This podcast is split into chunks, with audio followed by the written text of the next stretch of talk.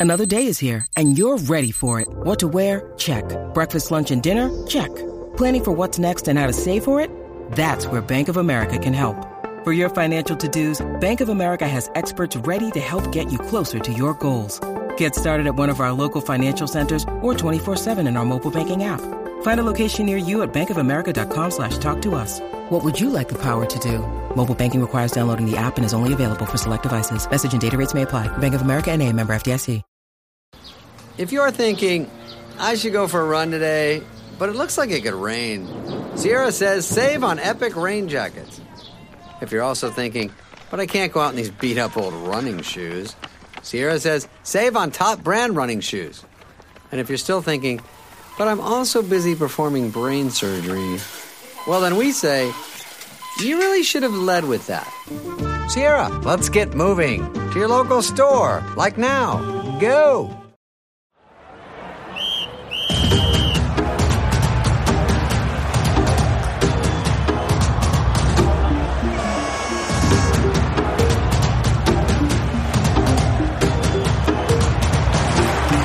Hello. Hello, how are you? I'm good, thanks. How are you? Good, thank you. You at home? Uh, well, I'm on the. I'm in the process of going home. I'm staying at a friend's in uh, in Birmingham at the moment, but yeah, I'm on the way Uh, for a week. Welcome to my new football club. I thought we could make this about talk about the transfers that have happened with the help of Alex Fisher. I just thought it'd be interesting to hear what what it's like from a player's point of view. Mm-hmm. I, do you know, what? I want to ask Alex, what's it like playing in a pre-season friendly? Do you really give a shit? Not really. I think they're, it's just for fitness, isn't it? Most of them, like get yourself up to match speed. No, Doesn't mean anything. I mean, Torquay fans were celebrating like they'd won the league. They loved it.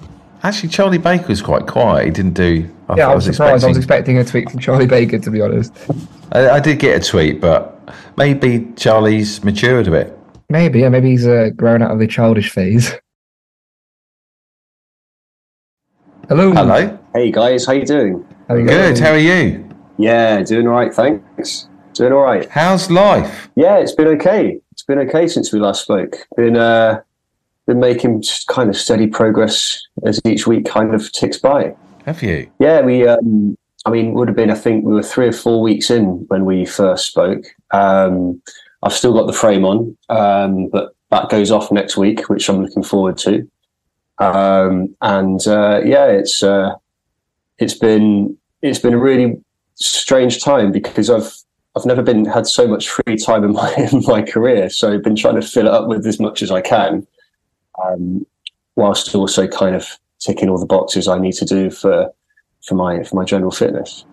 Alex, what's it been like with that frame on your leg? Because uh, last I just saw. Last time I saw you was probably about four months ago, and you've had that frame on your leg all that time, and I haven't.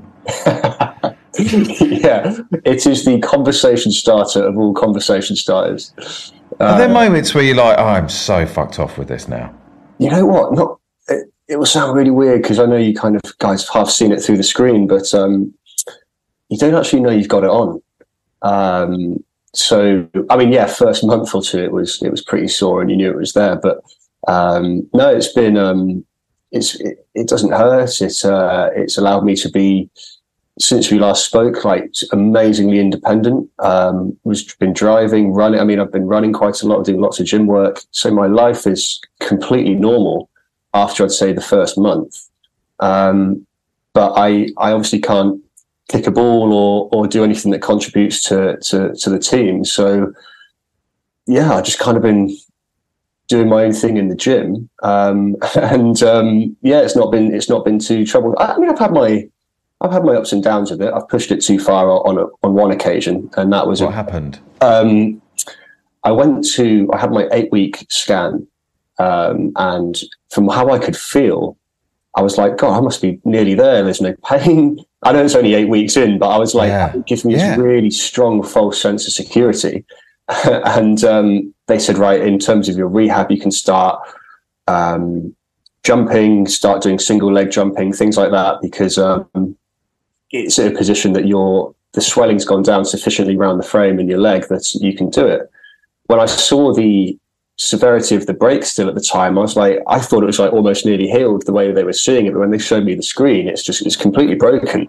Oh Um, and! I was just like, so the frame taking completely all my own support, and um, I was quite buoyant. So I went down to the the gym at the, in the hospital. So this is at hospital appointments, um, and they have a, a gym down in the on the ground floor. And um, just as I was leaving, I kind of poked my head around the door, and no one was in there. Usually they've set it up with, you know, this the frame lot are in on a Wednesday. There'll be other people in every day doing every few hour, every hour, every half hour doing their own thing, and it was empty. So I said, "Oh, can I just trial having a little run because I've just had some good news from my scan?" I ended up getting to about uh, 16 kilometers an hour on the treadmill, seeing how far I could go, um, and I couldn't believe. It. I was like, "Oh, this is yeah." Only only for about 100 meters um, or so. I kind of built up for a couple minutes, just pressing increase and increase and increase. Um, and then it didn't hurt. And then I got off and it really, it really hurt. And I was like, it didn't feel like that when I was running. And uh, yeah, I ended up um, having to kind of take two or three weeks off it because one of the pins had, um, I put too much force through the, through the, through the thing. Um, but it was because I thought, well, if I'm going to hurt myself, I'd rather hurt myself here where I could go immediately upstairs and they can sort me out um, and push the boundaries there. Um, and uh, yeah, that was a bit of a learning curve. And then um, I think that's that's when I uh, I got back in touch with uh, Exeter City Football Club because I know you? they have uh, an AlterG, which is like an anti gravity treadmill. Um, they're quite an expensive piece of kit. Not too many clubs, certainly in the you know sort of the overall levels, have those at their disposal, and um, it takes a lot of your, your body weight off you. So I could run at sort of like sixty percent body weight. Um, so I went in two or three times in the off season. I'm very grateful, by the way. Shout out to Exeter for um, allowing me to do so. Speaking to Kevin Nicholson a lot. Uh, he was my old manager at Torquay and now assistant manager, um, and he was uh, really forthcoming with help, as was anyone that I met when I was at the club. So super grateful for that.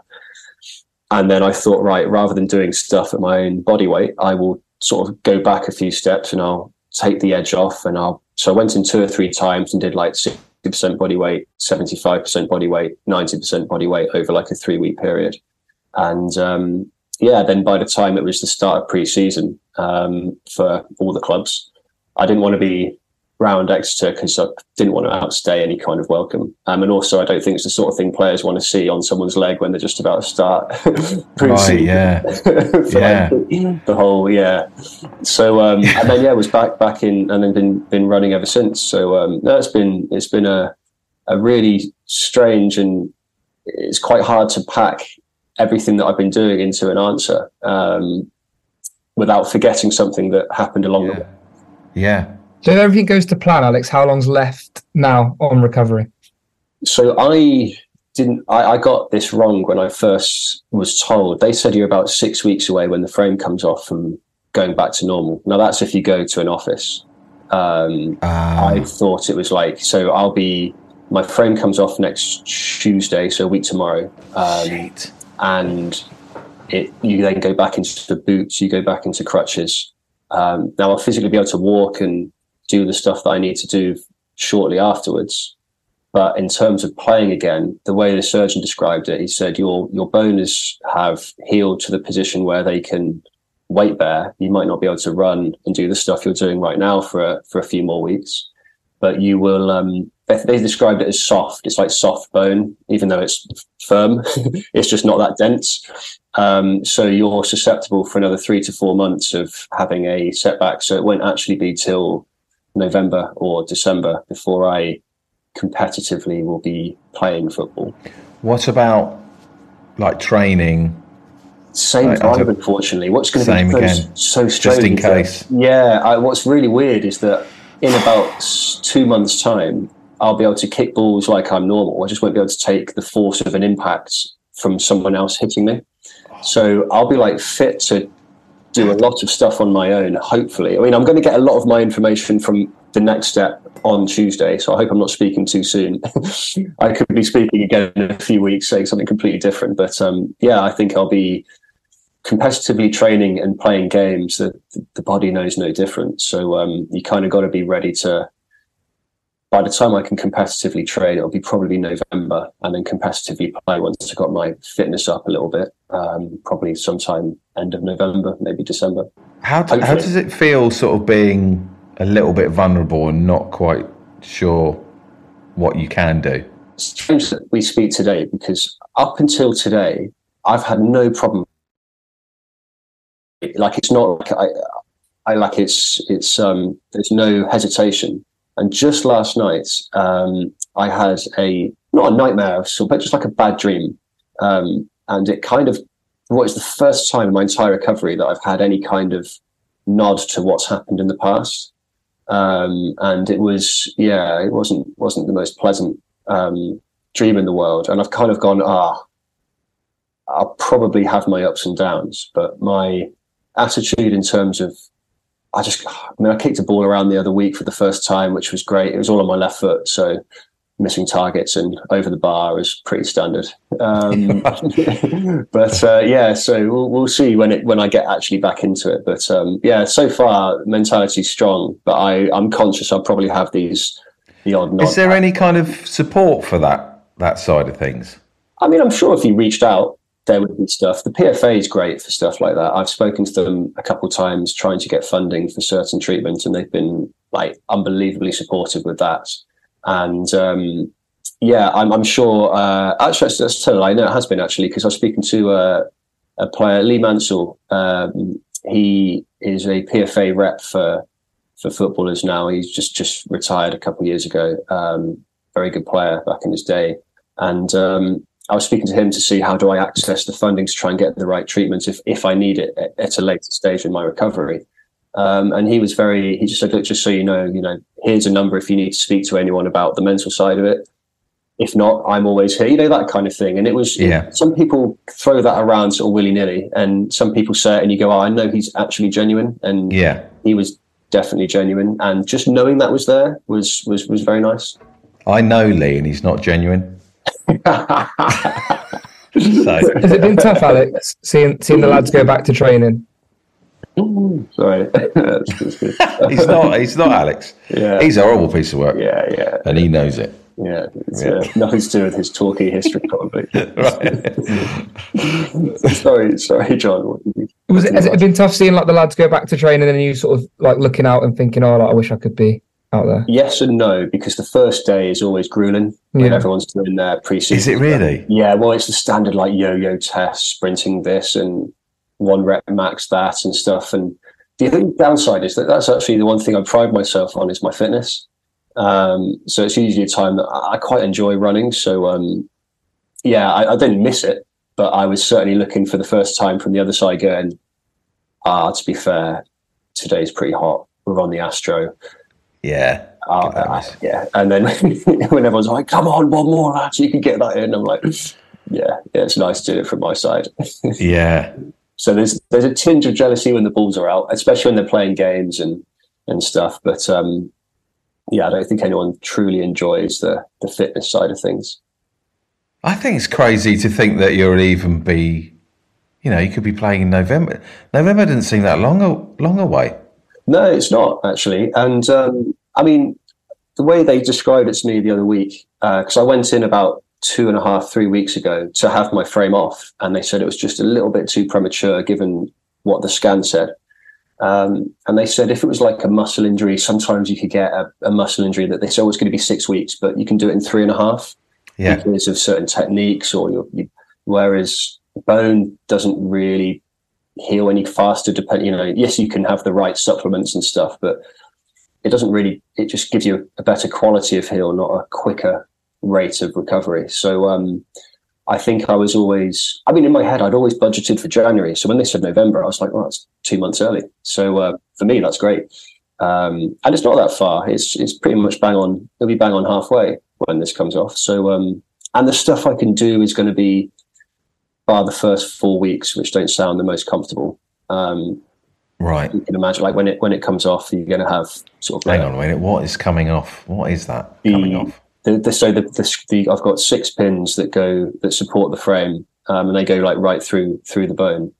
Um, so you've got to be really careful with things like infection because if I get an infection now on the skin, it's kind of as far as it goes. But if I got an infection when the frame's off, it's kind of like the hole goes straight through into the middle of the marrow. So you've got to be got to be quite careful with with how you what you do and stuff. If it's raining, you can't really go out and things like that. And you know, so you don't want someone spilling a pint down it around the local. So, uh, which I'm hang on a minute. What's co- what are they doing when they take it off? What are they doing? Um, what are they doing? I mean, Are you sedated? I, I, no. Well, pre-COVID, it used to be an anaesthetic operation. Post-COVID, I think for certain respiratory issues and stuff, they try and get you to do it under gas and air. Um, now, I want to be really dramatic about this, but my my wife is always banging on about me how it's not a big like big big deal. So um, I'm still going to edge on the air of dramatic. So yeah, good for they, you. Yeah, they got to. Um, so the bones grown round the screws, so they got to like crank the screws one way to loosen the to sort of like shake the I guess I know crack it the whatever's growing onto it off, and then they screw it out like you would a, a screw from a from a with a drill. Um, and um, yeah, it's uh, I'm not looking forward to it, and it's gas and air. So I said, when is this like, next Tuesday? This is Tuesday, yeah, next Tuesday. Um, so it's uh, yeah, I said to to Chloe that if I can do a pin without gas and air, that's dinner and tidying up afterwards for a full week. If I don't do it, then it's the other way around. But I don't foot massages. Yeah, yeah.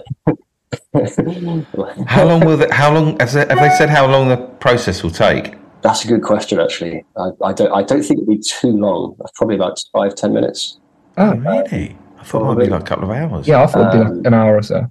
I think putting it on definitely the case because they've got to make sure everything's in line, and I think they do it with like a live X-ray going, so they know exactly where they're going to, to piece everything together. Putting it together is the the complicated part, but taking it off, I think, is quite literally just the bones healed. So it's um, it's a matter of just taking the taking the screws out. They said uh, they take the supporting struts off. You walk to Costa and back, get the surgeon a coffee. He has quite a big order apparently, so I, have to remember that. Um, and if you can do that, that's 800 yards and four flights of stairs. Um, if you can do that pretty much pain free, then they know it's definitely time for it to come off, and then they take the whole the the actual meat and veg of the device off. Um, so yeah, it's uh, that was what my dream was last night. Was um, then they took it off, and then I stood up for the first time, and it, it didn't it didn't hold. so um, that was where I was a bit like a bit nervy. Yeah. What will your leg look like when it's off? Is it Oh, I thought you meant is it like damn it? No, I mean it's nice and straight. But what what would I look at? What would um, I see? You wouldn't. I, no, it'd just be just be bandaged. I think they just put like um, they're quite small. They're six millimeter. Um, so they're. I think they just put a uh, plaster, basically like a plaster and bandage over it. That's kind of it. And then you're in a boot for probably four to six weeks with crutches. Oh, you're in a one. Oh, okay, one of those. So boots. they kind of protect it. Yeah, they they do it they do it. So it's yeah, it's all kind of. I think that's at your discretion, but I'm going to totally respect whatever they say I need to do. When you're playing again, say you're playing again next spring, and you're going in for a challenge, will you go? Oh, I can't be fucked. You can have the ball. Like, is it worth it? It. it uh, I've had this conversation quite a lot. Oh, really? Um, yeah, because people have said, "Let oh, the goalie have it." Yeah, but like, yeah, it depends. No, I. Oh, this is where I don't know. In in theory, yeah, I would probably say is that worth the risk? But I know in the moment, this is what happened when the injury happened. I heard the crowd and I knew what it would have meant if that had gone in. And I think when the time you start pulling out of goal scoring opportunities is the time you probably should retire. Yeah. Um, if it's just a 50 50 in the middle of the pitch and if I lose it, not, they're not, it's not like they're going to suddenly directly score. Um, although often when I've given the ball away it's Sod's Law. That's the one that does end up. Yeah. Everyone looks back at you and like, well, I didn't mean it. um, no, they, um, yeah. So if it's them, maybe, but they, they often say when you start to pull out of tackles to protect yourself, you actually get more injured. Um, I just think I'll be a bit more wary of sort of dangling my leg into some risky areas. But if it was like a slide tackle, I slide on my left anyway, so that's fresh. that can that can take a hit. Once the once the cage comes off, do you feel like it'll be like right now it's the final road? Sort of, we can start beginning to think about playing football again, and mentally it'll be like a big. I feel like it'll be a big release. Yeah, I think since that eight week scan, bar I suppose going too far from twenty minutes after it, um, I've kind of had a good a, a good uh, schedule that I've been able to follow, and when this comes off, it's just a continuation. So it's like six weeks, four to six weeks in a boot, four to six weeks getting back to jogging, four to six weeks of getting your muscle discrepancy back to about 90 to 95%. Um, they don't necessarily need to be bang on a, you know, exactly the same strength. I don't think anyone's are. Um, and then it's another like four weeks worth of training before you'd be probably physically fit enough to compete for 90 minutes. So it's like when they, they say four to six weeks because they would say it to you know, someone in their 80s that's pretty frail. So I'm taking like the four weeks in my mind on each one. So that takes me four months, and on their scale would take me to January. So how far away is Yeovil from Exeter? Uh, from Exeter, is it quite a trek? Forty minutes. Yeah, I'd say about forty. I was thinking of coming to the first game, doing a little pod. I mean, you don't oh. want me there, but just a cheeky little yeah, why not? I mean, our first home game is the second week of the season. I believe our first game's away. So, um, second week of the season, I believe we're at home to St Albans. Um, so, yeah, if you guys fancied it, just just let me know and make the arrangements. I mean, your get your first game back. Got to do that. Yeah, definitely. Oh, that's that for sure. Yeah, that'd be great. Be amazing. Um, the um, yeah, and I can't. I really can't wait. I just uh, it's great now because you see the pitch is in great condition. Well, I would say the sun's out, but it's not. But in theory, this time of year, the sun's out. when I come back, it's going to be the middle of the pitch will probably all just be mud. the corner flags will be perfect. Yeah. no. Although the way we play, we, we, we do try and pass the ball around. So um, maybe we will use the whole surface. But yeah, I, I, am picturing coming back in beautiful conditions. Um, and it's probably going to be one degree when the, the game's just been allowed to go ahead because it's past a pitch inspection. Um, but I, I, don't think I'll be wearing studs, which is something I said I always do. So I might I might be wearing some molds. So I'd rather slip if there's any. Oh, really? Yeah, of course. in the future. Alex, can we ask you? Can I ask you some other questions mm, about? Please. Do you keep an eye on Exeter at all? I do. I do. Yeah, it was. Um, I had a great time when I was there, and I um, it was a very proud moment for me to represent the club um, when I was there. And it's one of the yeah, it's, it's one of a couple clubs that I will always check the score out after the game and see how they're doing. Um, often because I knew so many of the players were still there, and there's still a couple. Um, but I think in this transfer window, a few have moved on. So have you seen? Because this is all new to me, Alex. All these players coming and going in the lower leagues. Have you seen how many we brought in? It's I, have not kept a close close eye. Um, yeah. But I'm certainly aware that yeah, there's been quite a lot of movement. I, I, it's kind of par for the course. If it's not one season, it'll be the next season because you don't tend to get more than two year deal in the lower leagues. Um, and I don't really know many people that stay at a club long enough to play more than probably a, three seasons now. Whereas when I was growing up, people were playing two or three hundred games for their club quite often. Um, so it's kind of like a, I say this with the greatest respect. It's almost like a, a bit of like a merry-go-round. Like you go from one club to another to another, and you might just hit a bit of better form at one than a previous club, and then you you crack on and and, and you know your career moves on, and and yeah, it's it's it's a strange dynamic. And the only, I guess, the only time when there's any ever any kind of possible stability is when they you get into the championship, maybe you can pay more, or in the prem.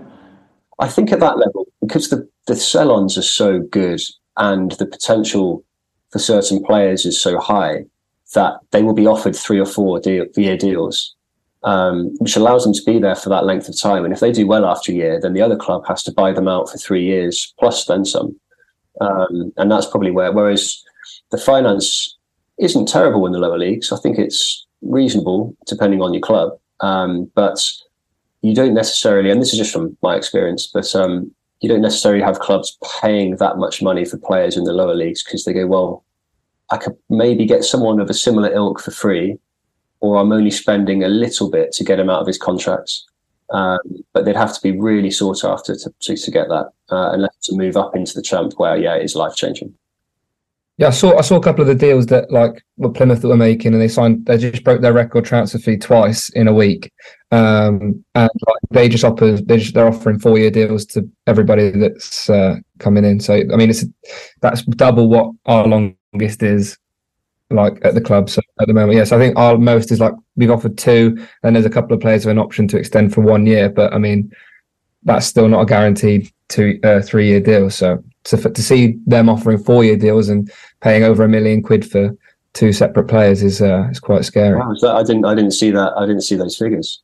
That's, yeah, so they they paid a, a million plus add-ons uh, for Morgan Whittaker, and they paid a million plus add-ons for Bali for Bali Mumba as well. They just bought. Oh, they've come back. Yeah, both on permanent four-year deals. So. Fuck. I mean, well, I mean, uh, like the way I look at that, and uh, people, I, so I got quite a few tweets saying, "Oh, you know, look at what they're doing. This is like so different to what Exeter doing," which is true. But I mean, Plymouth are historically, you know, have got themselves in in financial mess in the past, and I mean, this seems to be following in the same suit. I mean, they're relying heavily on, I guess, staying up and like relying on, on that because I mean, I don't think Morgan Whittaker and Bali Mumba will want to be playing in League One, so it's going to be a, a tough ask to stay up and then keep keep hold of them they'll probably have you know relegation release clauses. We saw with Leeds, they spent what 120 million on on players uh, over their time in the Premier League, and this season they've all left for 5.5 million. That's all they got back in fees. Shit. So it's a it's a big risk to, to take. Oh, I did see that actually. I did see that. Yeah, it's and also I think what well, you know, it's it's hard for me to say from from my position, but like looking it in from the outside, clubs that do spend a lot of money, if they don't stay up, using the Plymouth example, and then they come down, they're then probably going to receive less from the leagues. They're going to leave us less, less maybe from the attendances, but they still have the financial commitments of someone that's in a championship wage. They've got Unless championship wages, yeah. On their contracts um, to take a to pay take a pay cut. Um, the financial risk, I think, is that they are they are taking is massive because, like, are you licking your lips, Jon? Hoping that they. Well, no, because I don't. I don't ever want to no. prey on anyone's sure. downfall. That's yeah. that's not a good way to live. But like, okay. it's not. It's it's it's concerning because like we've been there in the past where we've overspent or not managed wisely, and it's led to us nearly going and Plymouth also nearly going, and like you don't want to see that ever. So I just hope that what they're, whatever they're doing is financially sensible and they're not sort of, you know, you don't want to. There's a lot of people that will lose you know they're what they live for on a week weekend if, if this isn't correctly done. So it's it's quite scary, really. Am I right in thinking Exeter's it's a trust, right? Yeah. Because when I was yeah when I was at the club, we had that. The COVID hit the one season, and then the second season was behind closed doors. And I remember thinking, actually, even though it might not have the same financial clout as a club that has a multi, multi, multi millionaire owner, um, that individual would probably you, like protect his own business interests before his football club. Yeah, and 100%. therefore would actually be perversely in a worse position. And I thought the fact that Exeter was trust run during a time like that put it in such better stead because funds were used appropriately and someone wasn't trying to save maybe perhaps their business at the expense of what could be considered like their kind of pet project or a passion project. Well, the case I thought that was a really big deal for us. I think the case with Plymouth is they've got a, a, rich owner, but I think people fall into the trap of thinking that the owner is like putting this money in and like not ever going to expect it in like return. Whereas this this money is coming from his. Oh, I mean, uh, this is you know I can't speak on facts, but we'd assume it's coming from his company, um, and not directly from his, his pocket. So that company's going to want to, you know, when he leaves or sells up, he's going to want that million, two million, whatever he is has paid to the club back. Um, and I think Plymouth fans are naive in the fact that this is a gift, or or maybe they're not, or maybe they're aware. But like this is debt. This is a, a accumulated debt for for the club, and it's going to have to at some point be, you know, paid back if the owner wants to leave, or if he decides, you know, this club can't go any further, or he wants to sell it on to somebody else. That three million quid still has to come back to him somehow. So it's it's scary. I think the, the beautiful thing about Exeter City is we might not be the most successful, we might not be the most like attractive club from the outside looking in, but our budget always stays the same. We've got we'd rather have a, the similar budget for longer than sort of throw all your money in at one season and you know. Are you getting any kind of pleasure out of this? It, out of what? Well, just that sort of the the sort of drama and the tension that it might all go wrong for Plymouth. Any kind No, g- genuinely, gen- like I, 1%? I mean this from the bottom of my heart, no pleasure whatsoever because I actually don't want. I don't want any like I. I I'm just talking enough- about it loads. Well, yeah, but not not in a pleasurous way. No, because No, I I, know. I'm only. I did I did a uni project on Bury FC, the one that went out of business. Um, and I'm Who? lucky enough to Bury? live Bury, yeah. Um, oh, right. and I was lucky enough, I lucky enough to be able to go to Gigg Lane and speak to people, and I mean, like people were like crying about their like fully grown adults crying about the Yeah. fact that the team had gone and they had no one to support, and although there was a Phoenix team, it didn't feel the same, and they're never going to have their trophies and their history and all this stuff. Sorry, if like, they got, do, do they exist now, John? Have they got? no, there's there's another Bury AFC who play in like the ninth, eighth tier of football. Oh no, and they were what were they? They just got promoted to League One when they went out of business. So no, really? They yeah, finished so second, that actually. first- I couldn't believe Yeah. it. There was a team that's actually got promoted that didn't exist the next season. Can you explain Mm-hmm. to me how they how they lost their way? What happened to them? just overpaying, overpaying players, not not paying players at some point. They offered contracts that they couldn't, you know, like commit to, and just got themselves into more and more debt, and it was they just spiraled out of control. I think the owner that uh, that went out of bit that they went out of business with bought Bury for a pound at the beginning of that season for one for one pound. Yeah, so it's scary, very scary. Do they still play at that stadium? So they've just moved. The Phoenix Club have just moved to Gigg Lane uh, this uh, to start this season there. But up until then, they were playing all, all over the place. They were ground hopping. They were ground sharing. Like didn't have a real solid home. Right, right. So yeah, you never Um, want to see that. Alex, what's it like? Because I'm seeing all these new players come in. What's it actually like to be one of those players who, and you're suddenly playing with nine new teammates, and you know you're probably only there for a year or two. I think it's actually quite hard, and some people can just hit the ground running, and from the outside, everyone goes, "Oh, he's, you know, this guy's ledge. He's going to be our savior, or he's going to do this and that." Um, but more often than not, you've got things outside of football that I think can affect a player's performance in terms of relocation. Are they away from family? You know, do they get on with people? That kind of thing. There's like a human side to it um, that I think isn't necessarily forgotten about inside football, but maybe the outside doesn't necessarily recognise as much. Um, Yeah. But I've always found it. I mean, I've had quite a nomadic career, so I, it's never with the intention of it being that way. Um, but I have moved moved from sort of like club to club over the course of my my career a bit more than perhaps most.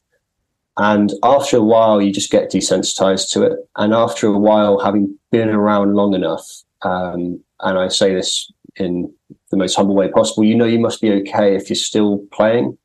So you kind of think, well, I don't necessarily have, I need to prove myself every day because some of these players have never seen me play, some of these fans have never seen me play, coaches and the like. But there is a sort of inner belief that goes, well, I am still here and I'm still doing all right. And I know I can do my thing when the time comes more often than not. So that kind of inner belief, I think, is quite important. And if that gets sort of shaken a little bit from whatever it might be, could just be a couple bad actions in training or a bad performance on a Saturday. Um, that's when I think players can maybe have a bit of a wobble. But in terms of getting to know players, it does take. It's it's the. I mean, pick your cliche when it comes to football. There's so many, but it does take time for a team to get used to playing with each other. Um, I could play with a strike partner that gambles loads off my flick-ons. There's times I think actually he's more of a ball to feet kind of forward. Therefore, he's not going to actually. So my flick-ons just go to a goalkeeper. Actually, there's no point me flicking this on. I'll try and bring it down to get him into play. I'll try and change my game to suit him. He might try and change his game to suit me. And that's where a manager is really important. He'll get all these. It's like a big jigsaw of attributes, and I'll try and piece them together to make a coherent unit. And some games you'll be like, God, we're, we're incredible. In some games, it's the classic, we weren't at the races. And it's not necessarily because people aren't trying. It's just that maybe that week you've implemented a strategy that was great in the week, but put a real fixture in fans and pressure in front of it, it, it just doesn't quite. And that's maybe where um, certainly David, with your maybe lesser experience of the lower league football, you get that inconsistency, um, which I actually Yeah. think to charm. I mean, it might not feel like it as a fan sometimes, but that means when you have a success, it's like when Exeter got promoted, it must have been like the the, the best. Cause you're like, actually, we've really achieved something this year with, you know, and it's it's all relative. You put just as much time, effort, and commitment into a season as you would at the top level. Um, if anything, for obviously a, heck of a lot less back as in financially as a player, but the, the rewards are the same and the commitment's the same and the output's the same. Um, so for me, the achievement is pretty much the same if I was a player. I'd be just as proud if I won, you know, a trophy with Yeovil as I'm sure I would be if I was at a, a much higher level because that, that level of commitment's the same. How long does it take for you as a player to really feel sort of joy for scoring for that your new club? When do you, Um, how long does it take to feel like you belong? And the, the joy never leaves, which is why I'm so determined to try and come back and, you know, have one of those moments or hopefully few of those moments again. Um, in terms of, I think there's a dynamic when you enter a new team. You've got competition. You, you're friends with the people in your position you, you want to be, um, but you also know that if they do well, you might not play. If you miss Oh, a chance, God, they're going to get a chance. Um, you could be on the bench and so and so might not have scored for a few games, then they notch one and it's come off their ass or something, and you're like, oh, lucky bastard, great for the team, but I'm the one that's now got, you know, you're like, oh, get in there, you. Yeah, but- of course. And that's where I think it's quite rare to find. Cer- and this is where I think age has really helped. When I was younger, I'll be honest, I was like pretty bitter about stuff like that inside. Yeah. Which now I'm like, brilliant. If you do well, we do well. Um, Yeah. And that does take a bit of time, but I've ha- I have the luxury of being maybe a little bit older and therefore can have that kind of um, peace of mind that knows that I don't have to necessarily be the, the man every week. You know, it's great if other people do it for a while, as long as we achieve something as a team come the end of the season. That's why it's so disappointing sometimes when you put the same commitments in and have an unsuccessful season. I mean, I, similar to what we had last year, really, with Yeovil. You spoke a second ago, Alex, about having like how important a good manager is and good coaches. Is that something you've thought about coaching management? hmm Yeah, I've got uh, all but completed my B license. Um, You'll be a have my- super manager, Alex. I Well, I need feel I. I'll need a good team around me. So if you guys are looking for uh, Genuinely, don't just hang that in front of me. Don't be sarcastic. well, you know, it, depends on the budget I'll, from the co- I'll come along and sit on the bench and do what I can. Yeah, I, I do need an analysis. So um, yeah, head of recruitment. You'll be great, Alex. I'm sure. Oh, that's very well. We'll see. I've got an idea um, as to how I would go about it. I've got uh, speak to me a couple. I think this injuries accelerated these thoughts quite a bit, and I've actually had a few approaches in the last year to get into coaching from old coaches and um, the odd chairman that I've I've worked for in the past. Uh, it's always just felt too soon, but there does come a time where you have to think maybe a bit longer term. That's quite hard, I think, as a player. What you mean the end? Yeah, it's like Oh God, yeah. do you take a an opportunity to get into coaching that don't grow on trees, or do you try and get another contract somewhere when you're out of say I, I mean I'm luckily in contract, but if I was out of contract, you know, I'd be coming off the back of a long injury trying to get signed somewhere and you think, oh, do I take an opportunity that means I won't play again? Or do I try and fulfill as much as I can whilst my body can? uh, because it's not a given that you know in a few years it will be able to sustain the same physical output. And I think a lot of players get to this age that I'm at now, and How old are you? 33. Right. What if, gun to your head, someone said, "Alex, you stop now, and we give you this lovely little opportunity." What would you do? I'd still want to play. Would you? Yeah. I'd still want to play. Yeah, I think Yeah. I've got a couple of years left, especially after this. I was quite coming to terms with the fact that this could be my last contract. And then this happened. And over the last couple of months, especially actually when I was at Exeter and I was seeing the facilities they've got there now, I'm like, oh, I'm not ready.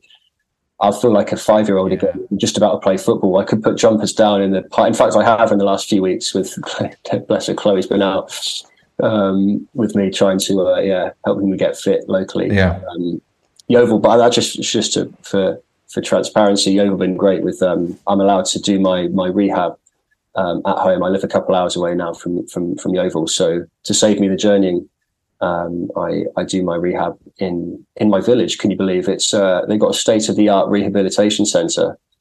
Um, real bit of luck, yeah. Um, it's uh, a place called Oaksey House. Um, it's a charity actually called the Injured Jockeys Fund. Um, it, Lambourn, which is the village I live in, is um, like racehorse central for the country. So you get a lot of injured jockeys that are use the facility to get fit again. And I just kind of poked my little pea head around the corner and just said, "Oh, could I see the facility? Would I be allowed to get involved?" And uh, gratefully, uh, thankfully, they said you, you can. So um, yeah, I'm 200 meters away from my house. Is a state of the art rehab center, so I'm in there every day. Uh, So, stroke of luck from what was potentially quite a bad situation at one stage. You spoke about the end of your career briefly. Then, what is your mindset on? Is that something that you're looking at, like with excitement because there's more opportunity, or is it you love playing football so much that it's, it's scared? Is it daunting? Like I can't. I it's can't, daunting. It's, it's such a weird mindset, isn't it? Because a lot of people in other jobs, you can do, you know, like David or people that work normal office jobs, you can just do your job until, you know, you're 60, 70 and then you can do whatever. But with football, your body, it just gives up and you can't stay at that level anymore. Yeah, I think it's, I, I see more of the daunting side. Uh, I think a lot of people might not necessarily say that, but I think in their heart of hearts, they feel it. And I'm I'm I'm worried about it at times. Uh, not to the point that now this injury actually is almost like a new lease of life because I don't have the same anxiety as I did before. Because rather than trying to just get that next contract, oh, I just want to mm. enjoy it. So I'm going to try my best to enjoy it. And if something mm. comes of it, great. And if it doesn't, I can leave the professional playing side of the game with peace of mind, which I don't think I would have had in another situation. So I'm actually perversely quite grateful for this fresh outlook. Yeah. But in terms of coaching, it's hard because the money's not there for coaching.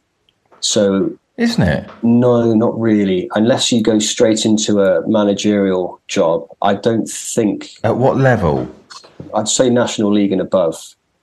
Um, so, and how hard is that to get a, a role well, like that when you're new? I I didn't think it would be all that difficult from the outside. Then I've actually started doing the badges, and you see the competition, and you're like, "Whoa, okay." Like there's, um, I think the Gloucester City manager, if I've got this right, is a guy called Tim Flowers. Now Tim Flowers used to be like, what? What the goalie? The goalie, yeah. So I used to grow. I, he almost made me want to be a keeper. I used to watch Blackburn quite a lot uh, because of Tim Flowers when I was a kid. Oh my god! And I thought, well, Tim Flowers is a massive name, and he's had a good. He for England. Career. Yeah, he's he played hundreds of Premier League games, won the Premier League, um, and I'm thinking that's the sort of name I'd associate with like a Championship level club. Um, so it was just an example of something that I thought, just from the outside, it looks like it's maybe a lot more competitive than you think. So that kind of not not arrogant, but arrogant's the wrong word, but that kind of assumption of oh I, am sure I'll get a job because I've played for a few years isn't good enough. So you need to I think you've got to try and cut your teeth somewhere, and then you might get a chance.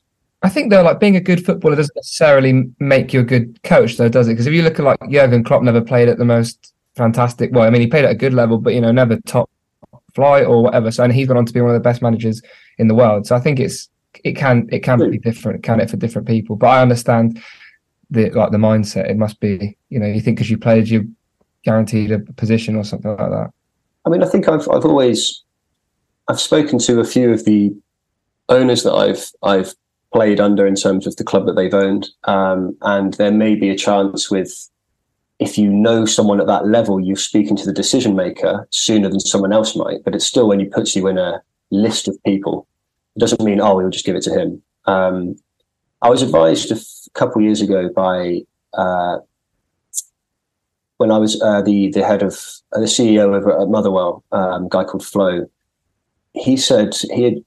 I spoke to them quite a lot when I was there. I've got a good relationship with that with that club, and he said his advice was go into head of academy because you take a you get a one, you get used to communicating with parents and kids and stuff, so you improve your communication skills at one level, whilst also implementing a club's ethos and understanding what the first team might need. And it's kind of like a back seat into like almost like fly on the wall stuff for what a manager managerial role really entails.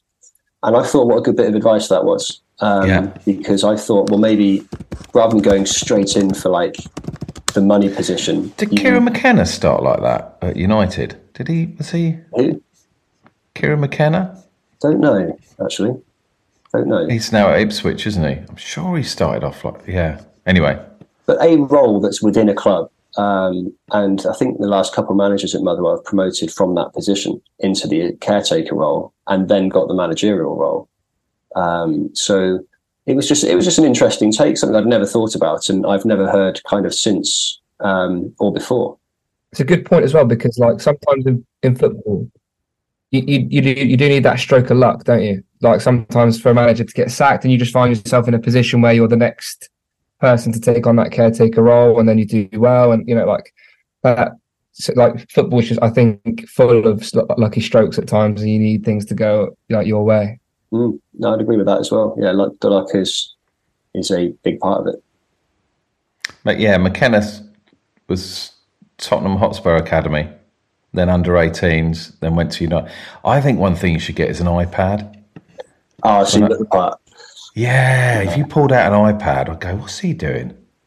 My um, the old manager at Yeovil, Darren Way, used to have on his arm, on his like forearm, Yeah. one of those. Um, it was like, Like American football. Almost, like it was, but it wasn't an iPad. It was like um, uh, like a piece of paper that was underneath a bit of uh, like a, a protective when it was Beautiful. raining, Yeah, and it was, and he'd look at his arm and stuff, and yeah, it was. oh, you could get a little name for yourself.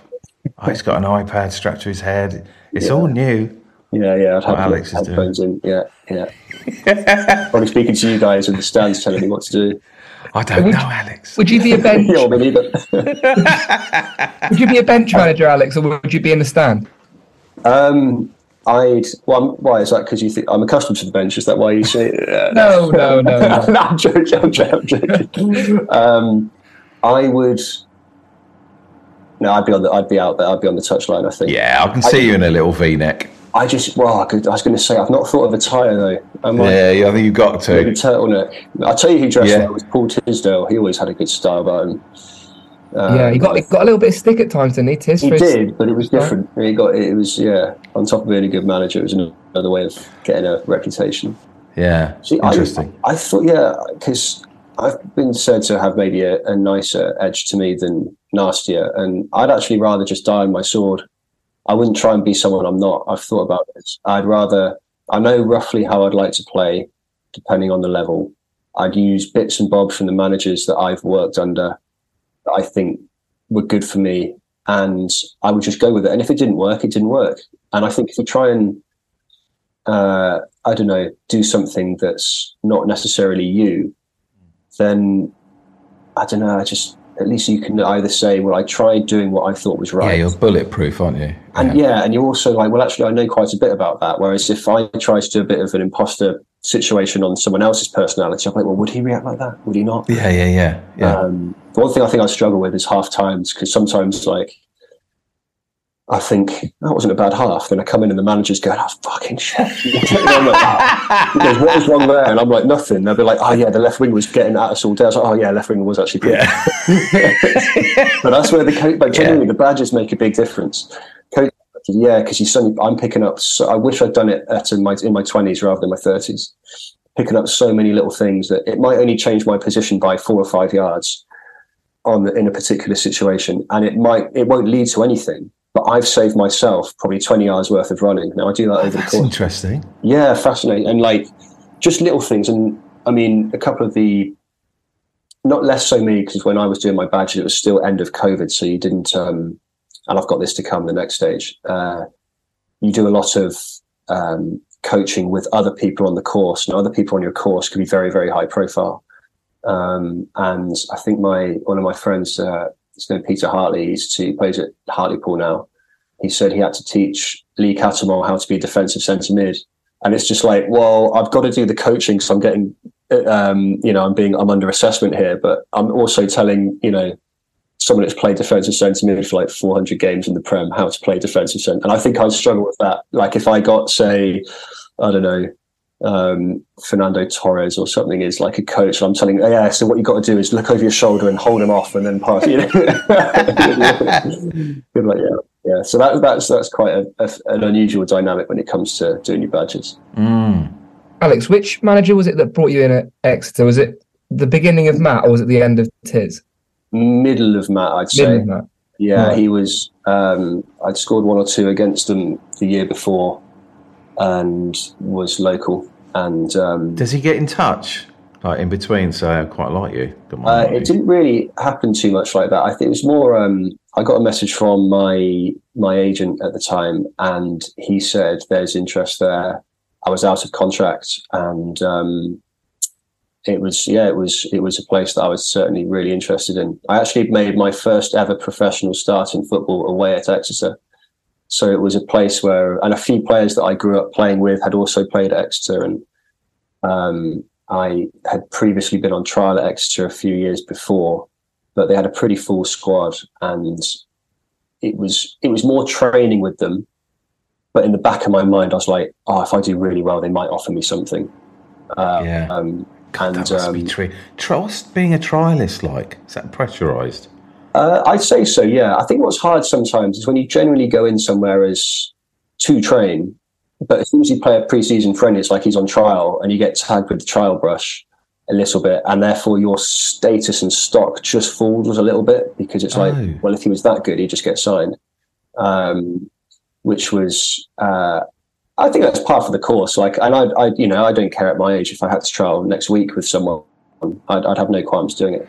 See Um, what you mean? Yeah, but it's um yeah so I, I had a there's been like a i think that kind of contract for me felt like it was a few years in in the making at the time. And uh, no matty was great. He um he was very honest from the off about what he wanted to try and achieve from the season where i was going to play how i was going to play. Kind of wasn't going in to be the main guy. It was more to support it was ryan bowman at the time who scored a lot of goals for exeter. Um, and um, they played at the time kind of four two three one. So it was only one forward really that played a lot. Sometimes four four two, uh, three five two. Uh, so there were opportunities were quite limited, um, but it was it was somewhere that I was really keen to to have a go at. And I was just gutted it was behind closed doors a lot of the time because I played a couple of games at Exeter. Well, I think the the, the one game when the new stand was being built. So you had the away end and the other small stand was just it was just scaffolding or what have you. So everyone was in the big bank in the main the main stand, and it was the most pressure I've ever received in the first ten minutes of the game. How it wasn't three or four nil up to Exeter when I was, I, it ended up being nil nil somehow. Um, in fact, we actually nearly nicked it at the end. um, would have been a travesty to football if that had happened. Um, and I remember thinking, God, like this is hard enough to play in front of. Imagine playing for it. Um, so yeah, it was. Uh, I think there's something really special about Exeter that that particular end. It's really unique. Oh, that's cool. That's really cool to hear. Because I, um, I mean, we don't get to speak to many footballers, but like, I can imagine that is a pretty daunting uh, view while you're playing. Well, it's not like you go to some. I was fortunate enough in Scotland to play in front of some really big crowds, and it is hard. You have to be like know where people are because you can't hear them, and it was a bit like that. It was you a can't like hear that. them. Yeah, because the, the crowd might be a bit too loud or what have you. Um, But when they're calling for the ball, uh, yeah, so like if I've got a, if someone says "man on" in a big game, you Shit. can't hear it. So you need to know where everyone is, and that's why I have such respect for the top levels because they just do it like it's no like it's nothing. And I'm like, well, usually I'd get someone telling me and I'd hear it because there's not that's too many people here. right. Um, but no, that particular game, it was like because you got the the slope on top of the big bank, and it was like they were just like sucking the ball into the goal and everything, and every deflection went just the wrong side of the post for you, and just the right side of the post for us. And I was like, oh jeez. And then they cleared the ball, and I thought, oh, I'll be clever here, halfway line, I'll buy us a foul, um, and I'll take all the pressure off. And I think it was Dean Moxey just came over the top of me headed one straight back into the middle of the box, two more corners. So, and I was just like, oh, Jesus, this is relentless. Um, and then like it just settled down, and we're like, this is the sort of game they will go on to lose because they should have scored. Yeah. Uh, and then ended up that in being a game? But while you're playing, do you think, oh, this is brilliant? Like they're missing all these chances. Like this is a classic. We're going to nick one here. Yeah, you do actually. Yeah, I think on occasion, like we got, so we had a bit of that last year where we had, um, we actually had a very good defensive record for a lot of the season. Um, but the amount, but there was a time when we said one of these games, these are going to start going in, and then we played a game where every deflection went in, and Right. like, ah, it's caught up with us a little bit. And it does, it does weirdly even itself out. Uh, but no, I um, I always thought uh, that's what's the charm of, of Exeter, Exeter City. I think is that, and now you've got the new stands and stuff. It's it's a proper proper place. Alex, thanks for coming on today. Um, really appreciate it. Um, pleasure. Um, what I wanted to like to end with, with Exeter getting all these new players, and they look, they all look exciting, and I think everyone's sort of hopeful for the new season. Having been sort of one of those players, what can we expect, or what can I expect uh, at the start of the season? How, what should I hope for? Very very good question. I I mean, I've played with a couple of them. I played with James Scott at Motherwell. Um, I liked him a lot as a player. He was really he was young at the time, and he was doing stuff that a lot of us weren't really doing at the first team. So when he got his breakthrough and then his moves, you could have seen it coming. So you got a very good player in, in him. Um, I played with Reece Cole briefly at Yeovil. He came on loan to Yeovil. Only one game 'cause he got injured um, against I think it was Villa in the cup. Um, technically seemed outstanding. Just never saw him for more than a couple of weeks because he and we half kept in touch every now and again on, on social media. So when he so I saw him go to Exeter, I thought, yeah, he'd be a good player. Um, when you got loads of players, I think I think you just need to maybe cut them a bit of slack for the first few weeks, and maybe not read too much into results or necessarily performances. I um, so I, I needed say this, Alex. Everyone to- needs to hear this. You need to. What I would say is you need to embrace the uncertainty. Yeah, Yeah, with both hands. um, but I have all. I think it's a. It's a. I know it's a super competitive league, so you can't just say, "Oh, you'll be all right," because how do you know? But from the outside, I'd always say, "Well, Exeter City will always be all right." Yeah. Did you see the uh, the result on Saturday, Alex? I didn't want to mention that one, so because I did. Not only did I see it, But we from also your had point of interview. view, what does that mean? Pre-season? Are you? You know what, are you would- how I are you? What? Yeah. How are you performing in your head? Are you going for it? I wouldn't say you're going for it. I mean, uh, the gaffer for our game on Saturday said no 50 50s. So every 50 50, everyone pulled out, you know, and that, if that led to them scoring a goal, so be it. He goes, I need you guys fit. Well, not This no is lovely. 50 50s. This it, is lovely. it wasn't no, he didn't say it like in those words, but it was like, you know, Yeah. if you're going to get hurt, I'd rather you be fit and we deal with the repercussions of losing a tackle than, you know, felching yourself. Um, no, I saw in terms of that kind of result in pre-season, I see it as like a win-win. You either win the game and you go, "Oh, look how great we are, we've got confidence," or you lose the game and you say, "Well, it's only pre-season." You know, we would we'd, we'd, we'd have given it some in, in a game. Do you, You know, think that kind of- are trying a little bit more in those situations?